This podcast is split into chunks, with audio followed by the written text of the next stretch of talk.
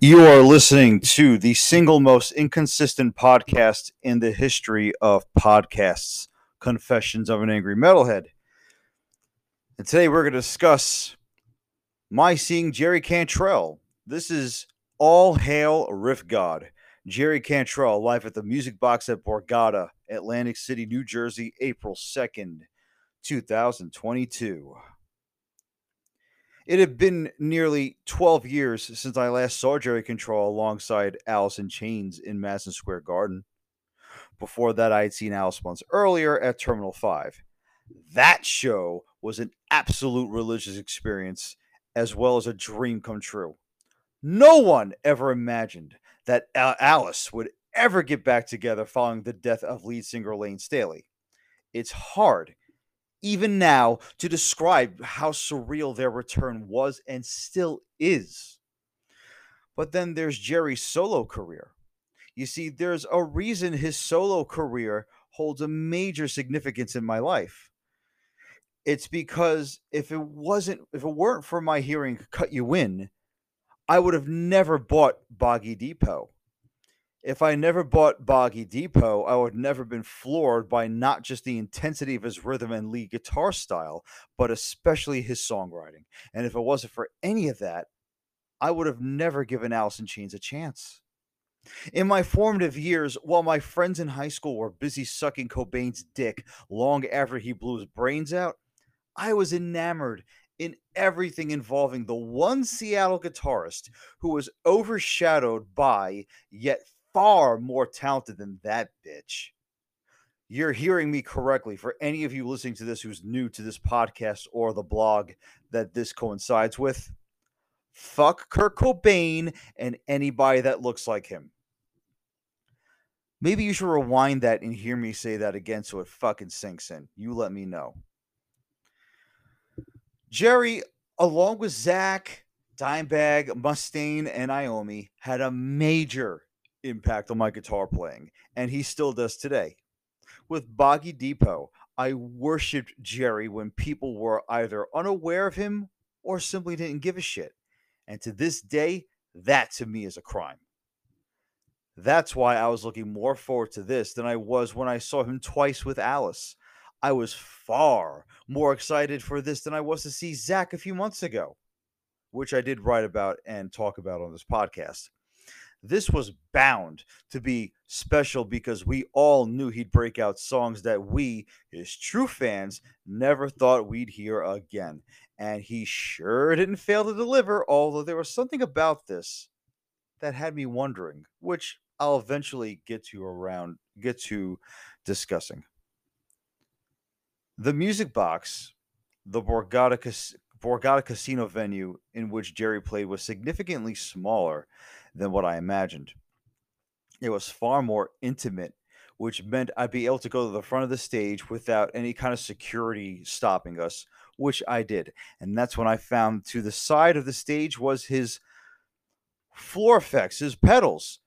And he had a talk box with the fly from the Brighten CD cover on there, his old Rotovibe that he's had since facelift, and his brand new uh, signature wah pedal from Dunlop. Okay, the wah pedal is not new, but is a brand new design to coincide with the record release for Brighten.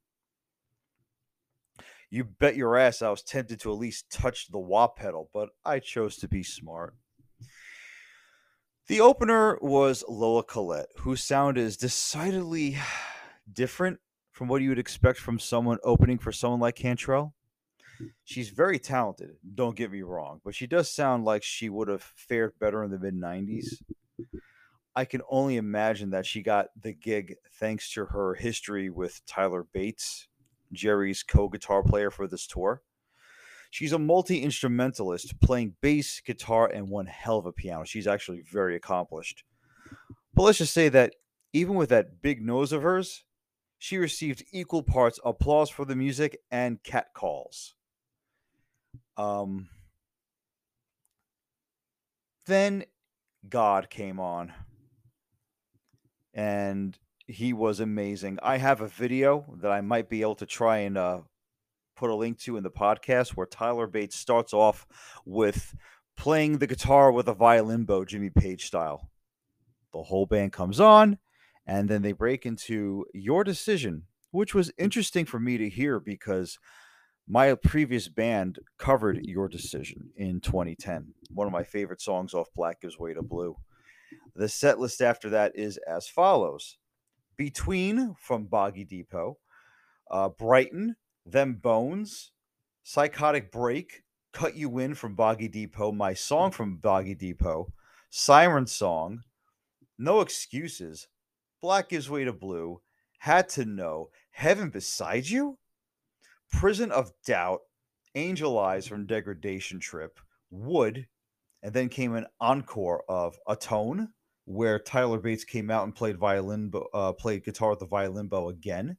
Man in the Box, Rooster, and Goodbye, the Elton John song that closes Brighten. So the pros. I was never a fan of the Dillinger Escape plan, but being in Jerry's band has certainly provided Greg Puciato a chance to show what he's capable of doing outside of his former band. No diving off of balconies or off stages into the ocean here. He was a tad pitchy at times, but you could feel his passion and energy, and I now understand why Dillinger drummer Gil Sharone urged Jerry to reach out to Greg. Greg was given the lead for them Bones, Man the Box, and Rooster, and he did things that not even current Alice singer William Duvall can do. And that's no offense to William. William's amazing. Jerry took advantage of his expanded band, which included a lap steel guitarist and a piano player, to not only perform several tracks off Brighten, but to pull off rarely heard Alice tracks. I never thought I'd ever hear Heaven Beside You live. I certainly didn't expect Alice to ever perform Black Gives Way to Blue in a live, heavy concert setting. And I honestly wish he didn't pull it out last week. As of 2019, Black is Way to Blue, the song, not the album, but the song itself, is one of two tracks that trigger memories of my now deceased brother and I'm getting a little um, choked up thinking about it now. So hold up. So it was the last thing I needed to hear in a crowd that big. As you could, as you could see, if I'm able to uh, up um, add the link to the video in this description, he sure had a funny way of singling out everyone who wasn't standing. I imagine everyone just wanted to absorb this ultra rare moment of seeing Jerry in a solo capacity again but he just was not having it. Jerry himself was in top form, man. His voice was fucking incredibly strong, and his guitar playing was fucking godlike, man. Everything he did was intense. Everything he did was absolutely effortless. Everything. And I said it before, and I'll say it again. You don't need to be a Steve Vai fucking level guitar player to connect with your audience. And that's no disrespect to Steve. Steve's a god. The cons. Did you hear how many Al songs are in that set list? And that's an actual complaint a lot of people are making, at least on the YouTube uh, videos from this tour. I love this show. I get that Jerry had a golden opportunity to pull out certain Alice tracks and he took full advantage. But on the flip side, he had a huge, huge opportunity to perform a deep dive of his solo records. One of which, Degradation Trip, is a, so, a double album, and he didn't do that. I loved hearing Angel Eyes. I loved hearing Psychotic Break live but it would have been a real treat to have heard Hellbound, Spider Bite, or even Pig. And that's just a minor complaint from me, though. What matters more than anything else is that this was a very rare privilege. And who knows if he's ever going to do this again. So, if you're one of those YouTubers bitching that he allegedly didn't sound good or he didn't play enough of his own solo shit, Oh, fuck you. Just go get a fucking sex change already, you fucking cunts. That's the end of this podcast. Uh don't check back for more because to be frank, I fucking don't do not know when the fuck I'm gonna be able to do this again. If you don't like that, suck my dick.